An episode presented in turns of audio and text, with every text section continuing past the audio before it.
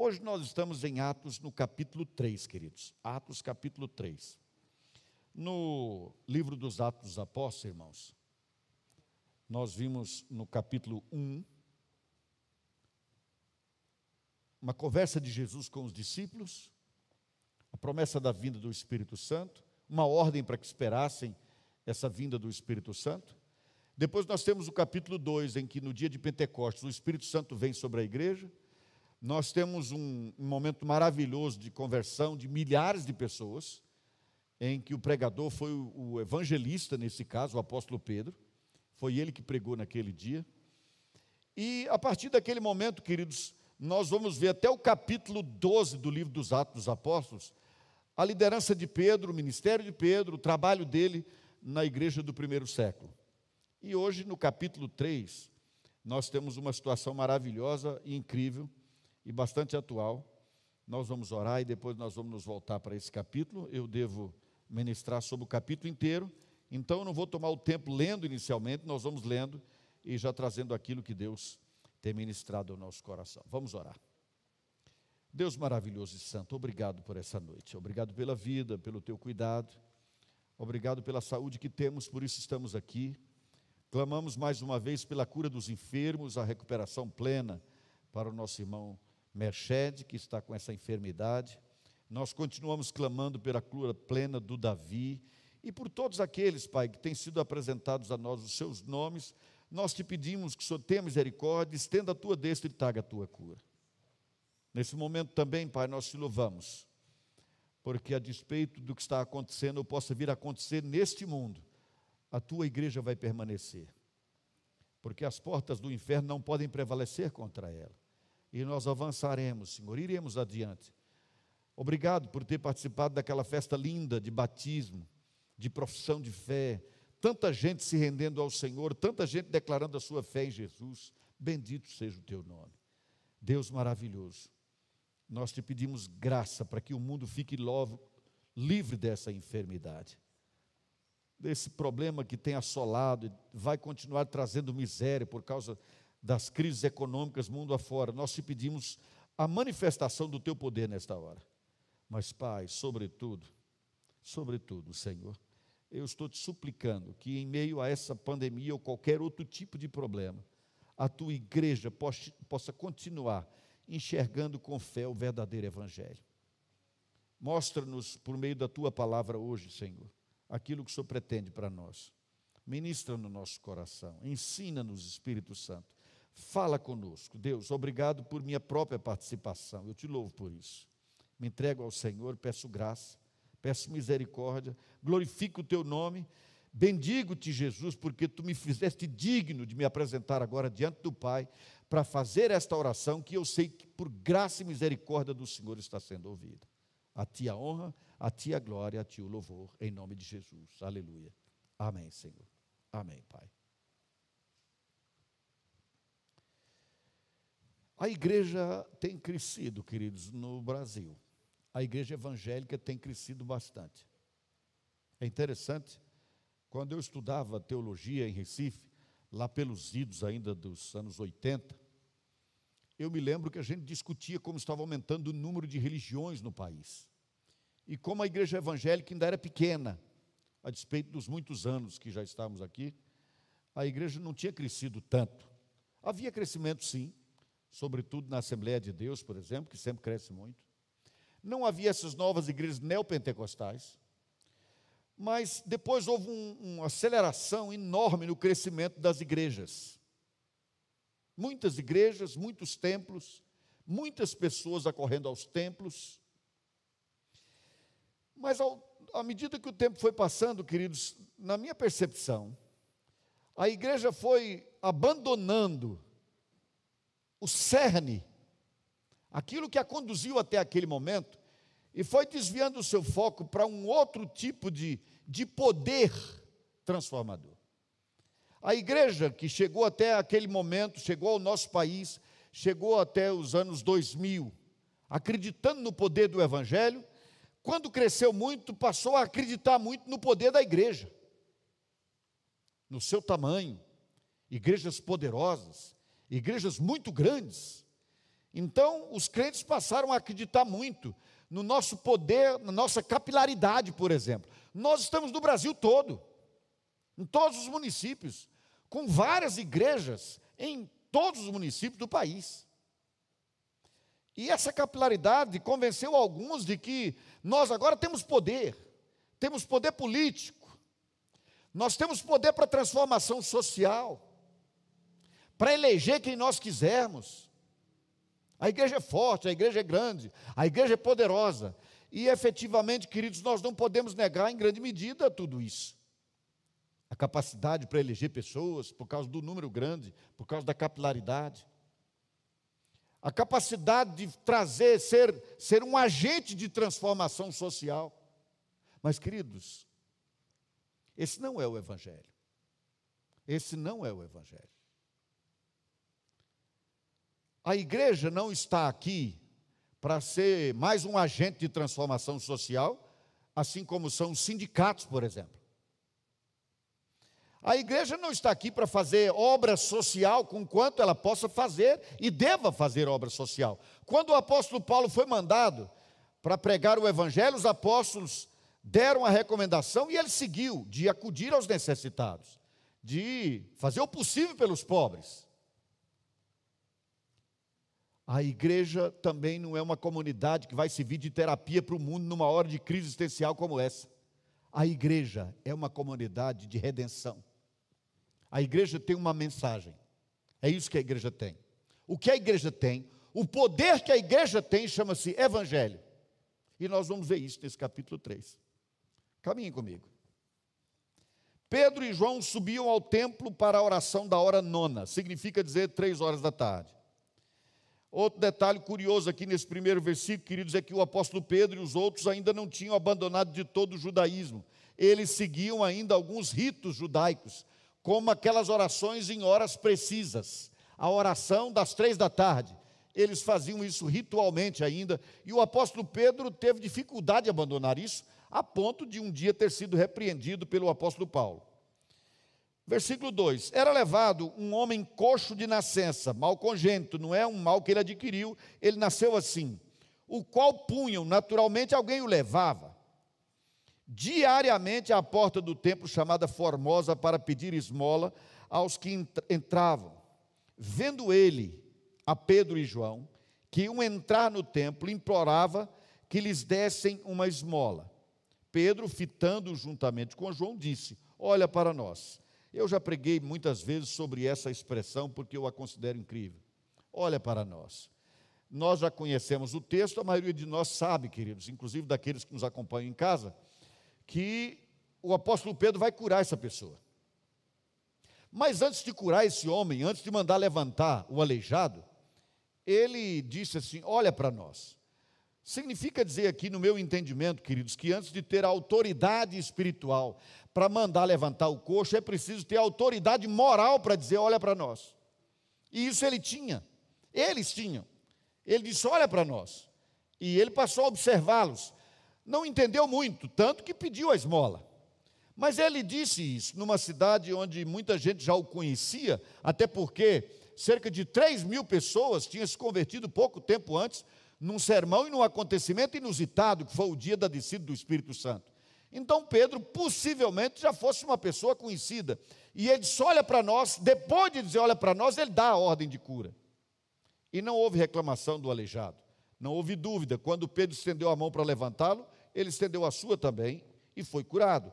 Olha para nós, é importantíssimo que a igreja tenha, aliás, eu não vou dizer a igreja, queridos, cada um de nós, é preciso que nós tenhamos essa autoridade de dizer, olha para nós, olha para mim. Ele os olhava atentamente, esperando o quê? Receber alguma coisa. Quando ele disse, olha para nós, ele pensou, o cara vai me dar alguma coisa, né? Deve ter alguma moeda, algum dinheiro para mim. Pedro, porém, lhe disse, eu não tenho o que você pede, não possuo nem prata, nem ouro, mas o que tenho, isso te dou. Efetivamente, queridos, aqui está o poder do Evangelho. Em nome de Jesus Cristo, o Nazareno, eu acho maravilhoso que ele tenha dito o Nazareno. Porque Jesus foi desprezado no começo exatamente por ser Nazareno. De Nazaré pode sair alguma coisa boa? E agora ele diz assim, em nome de Jesus Cristo, Jesus que é o Messias e que é o Nazareno, anda. Eu não tenho dinheiro, não tenho prata, mas há um poder. Pedro agora já sabia desse poder. Ele tinha experimentado pouco tempo antes, quando o Espírito Santo veio sobre eles. Ele tinha visto esse poder quando ele viu Jesus ressurreto. E agora a diferença está no fato, queridos, de que ele não tem mais consciência do poder. Agora é poder em exercício. Ele exerce o poder que estava sobre ele, que era o poder que há no nome de Jesus. Então ele disse: eu não tenho ouro, eu não tenho prata, o que eu tenho é o poder do nome de Jesus. Então, no poder do nome de Jesus do Nazareno, anda. E tomando-o pela mão direita, o levantou. Imediatamente os seus pés, os seus pés e tornozelos se firmaram. De um salto se pôs em pé, passou a andar e entrou com eles no, no templo, saltando e louvando a Deus. Sabe o que tinha acontecido, queridos? É um dos destaques que quero fazer nessa noite. Pedro cria no poder do Evangelho. Primeiro vamos esclarecer o seguinte, queridos, o que é o Evangelho? O Evangelho, como a própria palavra diz, o significado literal é boa notícia. É isso que é o Evangelho. O Evangelho é uma boa notícia. E qual é a boa notícia? Que se você andar no sal grosso, Deus paga as suas contas? Se você eventualmente levar alguma coisa e botar no armário da sua casa, nunca mais vai faltar comida? Não. A boa nova do Evangelho é que Jesus morreu para nos levar de volta a Deus, para nos aproximar de novo dele. Quebrou a barreira, construiu um caminho, uma ponte, e agora nós temos de novo acesso a Deus. Esse é o Evangelho, queridos. O Evangelho é isso. Creia no poder do Evangelho. Pedro duvidou do Evangelho. Ele andou com Jesus, andou por sobre as águas, viu os milagres de Jesus, muitos milagres. Mas quando Jesus foi preso, Pedro duvidou. E por causa da sua dúvida, ele negou que conhecesse Jesus. Mas quando ele viu Cristo ressurreto, depois viu o Espírito Santo vir sobre ele e sobre os demais, e ele, um homem culto, pregar e cerca de três mil pessoas se converterem, agora ele não tinha mais nenhuma dúvida no poder do Evangelho. Meu irmão, minha irmã, você que me ouve aqui no templo, você que me, me acompanha de casa, creia no poder do Evangelho. O apóstolo Paulo escreveu isso aos romanos. Ele disse: eu não tenho vergonha do Evangelho, por uma razão muito simples. O Evangelho é o poder de Deus para a transformação das pessoas, para a transformação do mundo. E o que é o Evangelho? Vou reprisar. O Evangelho significa uma boa notícia. Na sua esteira, a boa notícia traz cura, solução de problemas familiares, traz solução de problemas existenciais, mas a boa mensagem é: o Messias veio, o Messias se sacrificou na cruz, e você agora tem o caminho de acesso a Deus aberto. Esse é o Evangelho, essa é a tarefa da igreja, dizer isso ao mundo. Meus amados, uma igreja forte não é uma igreja grande, não é um templo imenso. Algumas pessoas, eventualmente, falam comigo com uma certa decepção, algo do tipo assim: pastor, você prega em tantos lugares, tanto tempo na televisão e no rádio, como é que você não pastoreia uma igreja de cinco mil pessoas, de dez mil pessoas? Essas pessoas têm em mente o seguinte: uma igreja com dez mil pessoas é uma igreja poderosa, é uma igreja que vai, ser, vai, vai trazer a transformação que o mundo precisa. Queridos, uma igreja dessa, o que vai acontecer é que provavelmente o governador vai estar lá de vez em quando, e ele vai fazer umas promessas, e ele vai querer tirar foto lá, e na medida do possível ele vai tentar cooptar o pastor para fazer o que ele quer, e geralmente o pastor vai se gloriar de ser amigo dele, sem ser amigo dele, só porque saiu na foto. Isso tudo acontece porque é uma falha de entendimento sobre o poder do Evangelho. O poder do Evangelho é esta mensagem que eu acabei de dizer. Só isso. Jesus Cristo veio ao mundo, morreu na cruz para nos levar de volta a Deus. O Evangelho é isso. Nós não estamos aqui nesse templo hoje à noite, e muitos não me acompanham de casa, porque tiveram solução para os seus problemas da vida. Nós estamos aqui porque nós somos alcançados pela graça de Deus e salvos por meio do sacrifício de Jesus pela fé. Só por isso. Isso mudou a nossa vida, mudou a vida desse homem aleijado. O texto começa falando de um homem humilhado, sentado no chão desde que nasceu, porque ele não podia levantar. Mas quando eu chego a esse versículo aqui, o que é que nós encontramos, queridos? Nós encontramos um homem de pé, dando saltos e fazendo o quê? Louvando a Deus, adorando a Deus. Pela primeira vez na vida, esse homem dançou na presença de Deus. Ele saltou diante dele, entrou com eles no templo, saltando e louvando a Deus. Esse é o Evangelho, esse é o poder que há no nome do Senhor Jesus, queridos. Eu agradeço a Deus por não ter me levado por meio desta praga que está no mundo. Mas é certo que um dia Ele me levará. É certo que um dia levará cada um de nós. Mas, queridos, nós estaremos para sempre com o Senhor. Sabem por quê? Por causa do poder do Evangelho. Precisamos entender isso, amados. Nós precisamos crer no poder que o Evangelho efetivamente tem e entender que o que o mundo precisa é do Evangelho. Eu falei isso várias vezes, não é, queridos? Pois eu vou dizer de novo. O Evangelho é a boa notícia de que Jesus morreu para nos levar de volta para Deus. E esse é o poder. O poder é só esse. Mas a igreja está voltando para a ideia de que nós temos um poder econômico. Nós temos poder por causa do número de pessoas. E nós entendemos então que se nós fôssemos maioria, nós íamos escolher talvez um governador entre nós mesmos. Há uma ideia em algumas pessoas que se o governador da cidade for membro de alguma igreja, então o mundo está resolvido. O último vice-governador crente da nossa cidade, se não está na cadeia, já passou por lá. E ela ninguém menos do que um pastor. Não sei se continua na cadeia, mas passou por lá. E aí, como é que fica? Vergonha para o Evangelho. O poder da igreja não é poder político, não é poder de mobilização social, conquanto nós queiramos ser instrumento, sim, para influenciar a cultura deste mundo, para trazermos transformação social. O poder da igreja é o poder do Evangelho. Creia no poder do Evangelho. Você que está me ouvindo de casa, creia no poder do Evangelho. Simples. O homem entrou saltando no templo e louvando a Deus. Versículo nove. Viu todo o povo a andar e a louvar a Deus, e reconheceram ser ele o mesmo que esmolava, assentado à porta formosa do templo, e se encheram de admiração e assombro por, por isso que lhe acontecera. É interessante, queridos. Deus faz a obra, as pessoas veem e glorificam a Deus. Não é interessante aqui? Encheram-se de admiração e assombro pelo que tinham acontecido. Quando eles viram aquele homem andar, e alguém podia dizer assim, quando viu aquele homem andar, todo mundo ficou impressionado. Mas eles não ficaram impressionados só por isso. Não é isso que o texto diz. O texto diz que eles ficaram impressionados quando viram o homem andar e quando viram o homem louvar a Deus. Acreditar a Deus a obra acontecida. Sabe por quê, queridos? Porque era em nome de Jesus.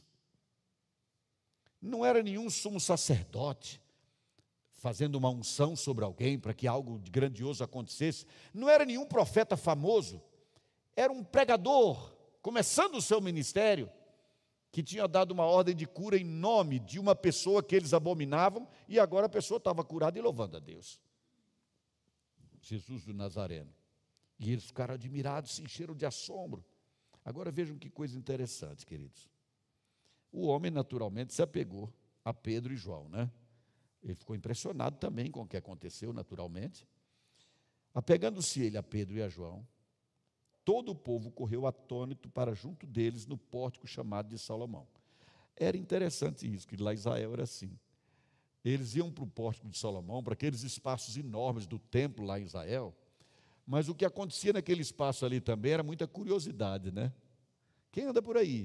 O que estão falando? O que aconteceu? Eu não entendo. Não, está todo mundo aqui adorando a Deus. É, mas aconteceu um negócio ali. Todo mundo corria para lá. porque era um ato meramente litúrgico, religioso, era pura religiosidade.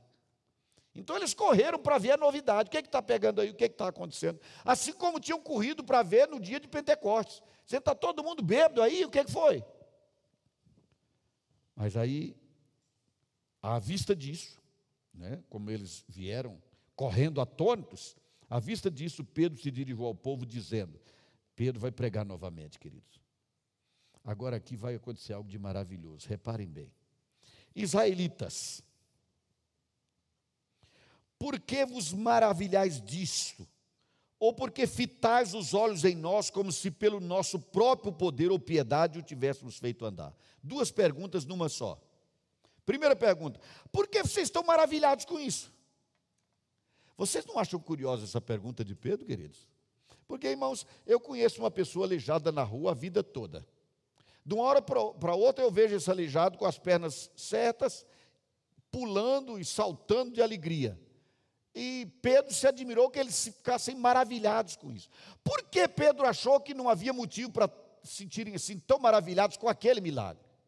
Há uma razão, porque o coração de Pedro já sabia, queridos. Pedro já tinha consciência que o poder do evangelho é para muito mais do que isso. Isso é só um detalhe. A segunda pergunta foi: por que é que vocês estão olhando para nós como se nós tivéssemos feito isso por nossa própria piedade? Pelo nosso próprio poder. Entenderam agora, queridos? O nosso poder não fez isso. O, queridos, o poder da igreja não faz nada. O poder humano da igreja, na quantidade de pessoas, no, no número do templo, faz muito menos do que fazem, por exemplo, os sindicatos país afora. Muitos partidos políticos fazem muito mais do que os quarenta milhões de evangélicos do ponto de vista de ação social, por exemplo, de transformação social, digamos assim. E de influência cultural, boa e ruim. Mas só a igreja tem o poder do evangelho. Ela precisa voltar a acreditar nesse poder. O poder do evangelho. Aí, feita a pergunta, o próprio Pedro responde, porque a pergunta era retórica.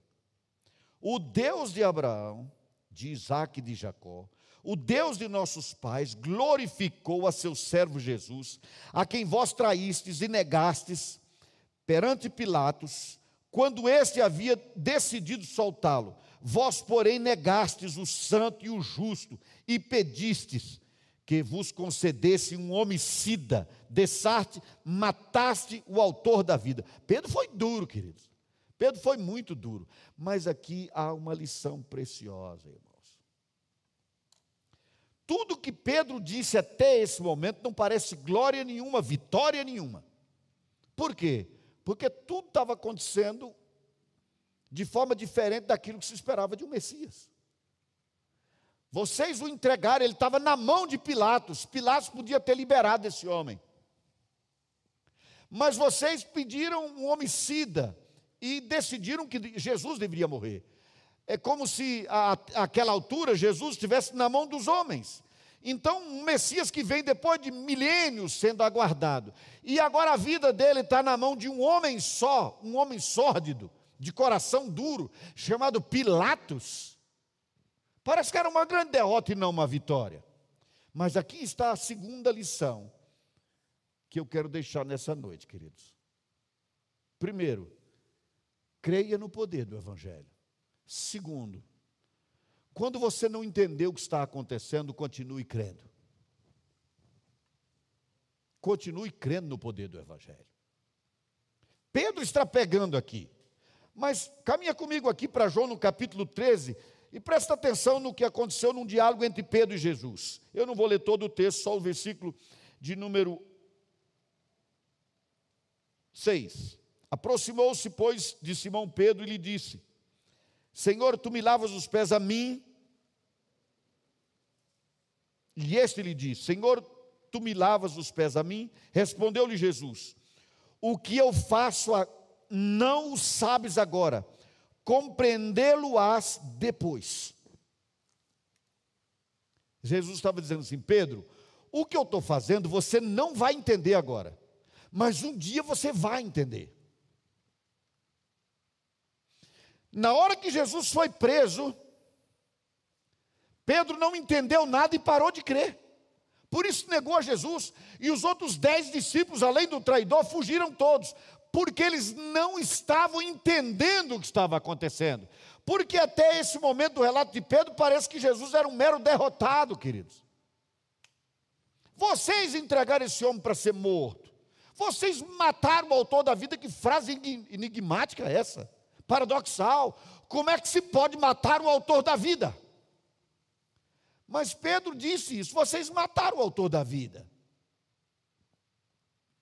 Quando tudo parecia estar dando errado, Pedro, o Pai, aliás, Deus, estava dando prosseguimento ao seu plano. Quando tudo está tranquilo, quando tudo está bem, aparentemente a gente acredita mais no poder do Evangelho simplesmente. Quando tudo começa a ficar complicado, parece que a gente passa a acreditar que o Evangelho precisa de um adendo, porque nós não entendemos. Quem pode explicar essa pandemia mundial? Está no Brasil, está no mundo todo. Quem pode explicar isso? Eu não sei explicar. Praticamente nem os cientistas sabem explicar isso. Se foi inventado esse vírus na China, se não foi, não é o caso. O que interessa é que ele alcançou pelo mundo afora.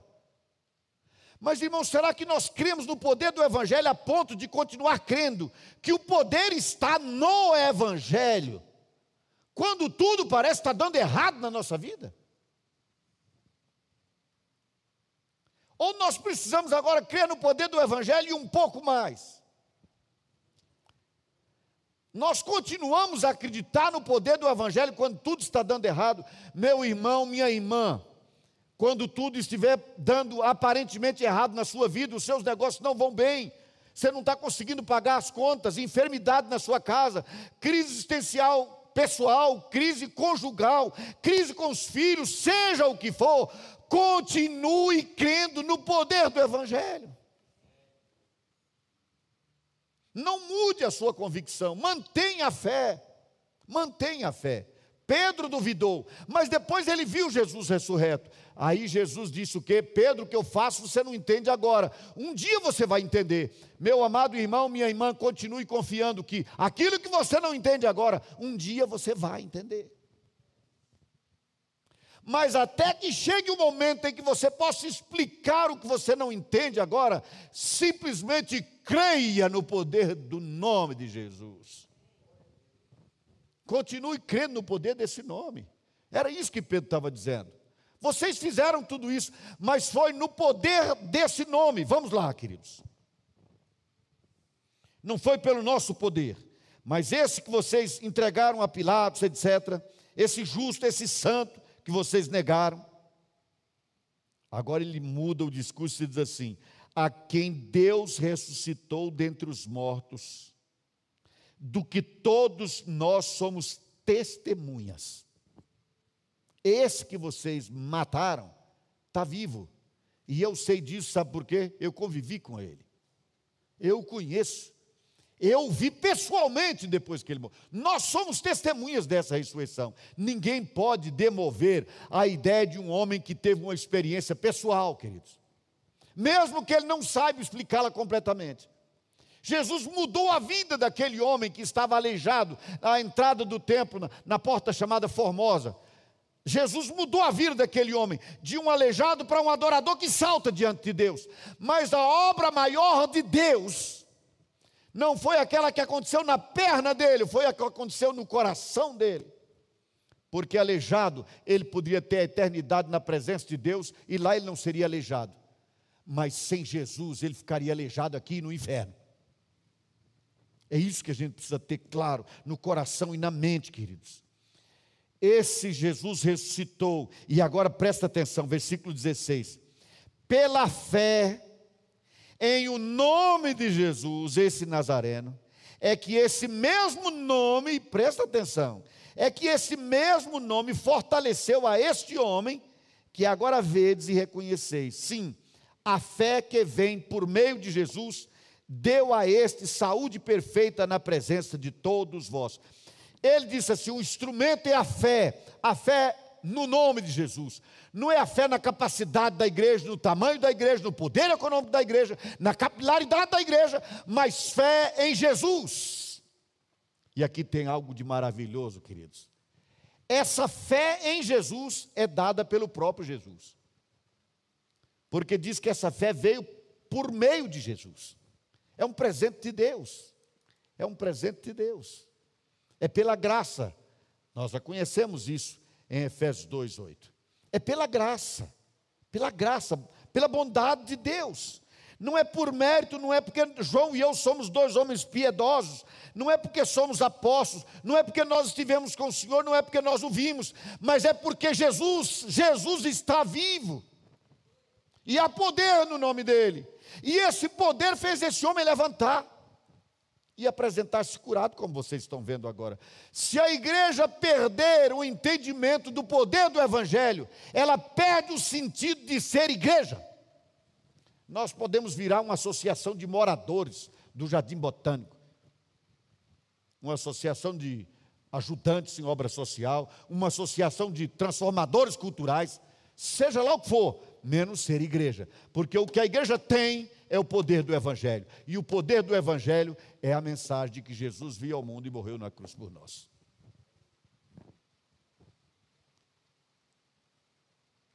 Ele continua e diz assim, queridos: e agora, irmãos, presta atenção, versículo dezessete, eu sei que o fizeste por ignorância, como também as vossas autoridades, mas Deus assim fez o que, queridos? Presta atenção nisso.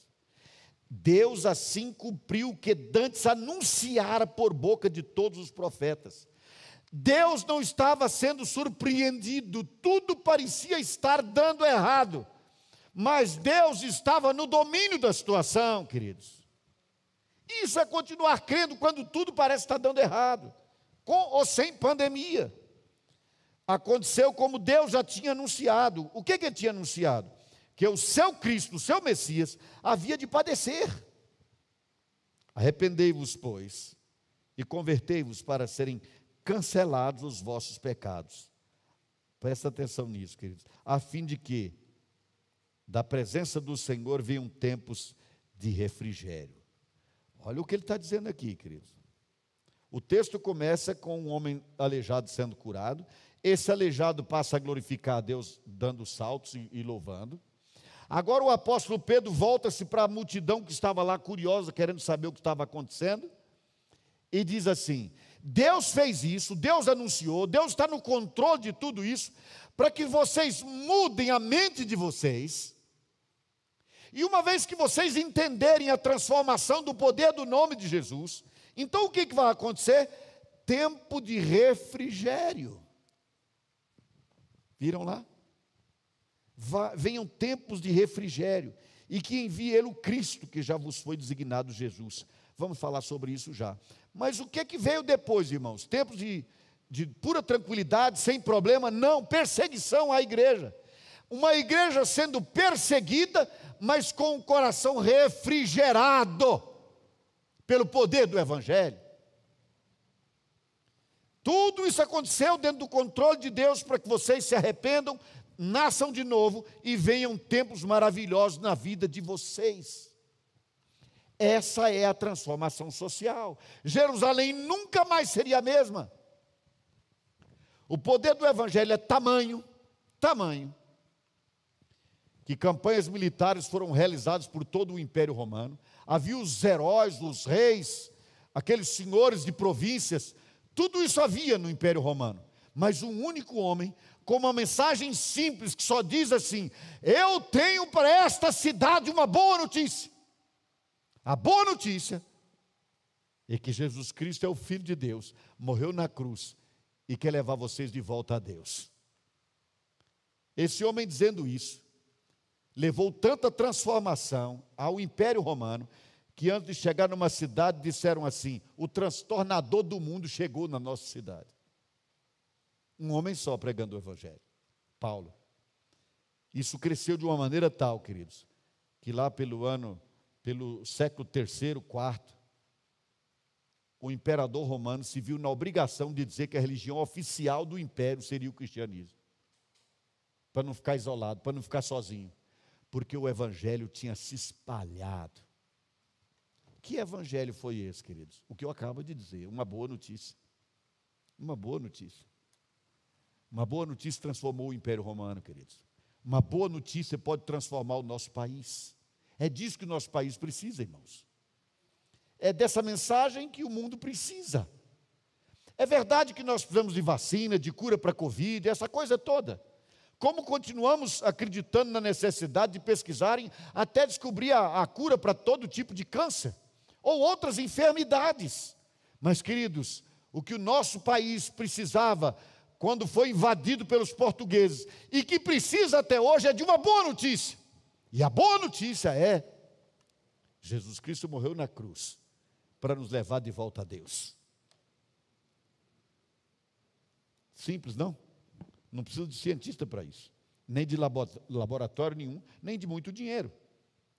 E agora ele diz assim, para garantir a, a continuação: ao qual é necessário que o céu receba até os tempos da restauração de todas as coisas, de que Deus falou por boca dos seus santos profetas desde a antiguidade. Ou seja, Deus falou que o Messias vinha e ele veio, e ele já falou que ele vai voltar, assim como ele veio, ele vai voltar. Essa é a garantia. Ele vai ficar, ele foi recebido lá no céu, à destra do Pai, até o momento certo de voltar. Disse, na verdade, Moisés: o Senhor Deus vos suscitará dentre vossos irmãos um profeta semelhante a mim. A ele ouvireis em, todo, em tudo quanto vos disser. Acontecerá que toda alma que não ouvir a este profeta... Espera aí, agora, agora que começou com um homem aleijado, passou para a multidão que estava ouvindo, e agora ele diz assim: todos, em todo lugar. E acontecerá que toda alma que ouvir a esse profeta... que não ouvir a esse profeta, será exterminada do meio do povo. Tem que ouvir essa boa notícia. E todos os profetas, a começar com Samuel, assim como todos quantos pois, depois falaram, também anunciaram estes dias: vós sois os filhos dos profetas, e vós sois os filhos da aliança que Deus estabeleceu com nossos pais, dizendo a Abraão: na tua descendência serão abençoadas todas as nações da terra. As nações serão abençoadas, queridos, com uma boa notícia. É assim que elas serão abençoadas. É isso que vai abençoar as nações. Começou lá em Abraão essa boa notícia. E finalmente diz: tendo Deus ressuscitado o seu servo, enviou-o primeiramente a vós outros, para vos abençoar, no sentido de que cada um se aparte de suas perversidades. Presta atenção. O poder de Jesus livrou um homem no início de quê, queridos? De uma doença na perna. Ele nasceu com ela, um mal congênito, nasceu aleijado. O poder de Jesus começa nesse capítulo, queridos, libertando um homem da sua enfermidade, e termina libertando uma nação inteira que queira ouvir a boa nova da sua perversidade. Interessante, não? Eu já trabalhei num presídio durante sete meses. Toda quinta-feira eu ia lá pregar para cerca de setecentos presos. Eu vi presos saírem de lá diferentes, mudados, transformados. Sabe como? Aceitando Jesus como Salvador. Nunca vi de forma transformação fora disso. Nunca vi. Se houve, eu não tenho notícia. Mas eu nunca vi também um que lá dentro verdadeiramente entregou a vida a Jesus e tenha saído de lá para continuar levando a vida que o levou para lá. Quando ele saiu de lá, saiu para ser diferente. Eu me lembro de um rapaz que vinha toda quinta-feira, porque depois de pregar eu ia para a sala do dentista receber pessoas. Não tendo o que fazer, eles vinham conversar comigo. E um deles me contou a sua história. Falou porque foi preso, como um militar o havia entregue por causa de drogas, e ele tinha sido condenado, e ele só tinha um alvo na vida: sair de lá para matar esse homem, que vinha a ser um coronel. Ele disse: eu saio daqui um dia, e o dia que eu sair eu mato aquele homem. Ele sonhou com isso, esperou por isso, o tempo inteiro que esteve lá, odiou aquele homem o quanto pôde. Mas um dia, lá naquela sala do dentista, ele entregou a vida para Jesus. Eu falei da boa notícia para ele. e cerca de um ano e pouco depois ele deixou a prisão, mudou o sistema. E nós estávamos com uma campanha evangelística lá no Guará, aqui em Brasília mesmo, num ginásio, e aquele rapaz apareceu e disse: pastor Alcides, eu quero ser conselheiro nessa campanha evangelística, porque eu deixei a prisão, eu não só não matei aquele homem, como fui lá perdoá-lo, porque Jesus tinha entrado na vida dele. Esse é o poder do evangelho. Queridos, todos nós gostaríamos de saber que não há nenhum bandido mais nas ruas, e a gente poder andar por aí sem medo de levar uma facada ou um tiro na cabeça, sem medo de que as pessoas tomem o que a gente trabalhou para conquistar. Todos nós sonhamos com isso, mas a nossa expectativa é de que as cadeias finalmente dêem um jeito nisso, e tem cadeias pelo mundo inteiro. E eu continuo favorável à ideia de que, se a pessoa não tem como conviver socialmente, sem agredir ninguém, deve ficar na cadeia mesmo.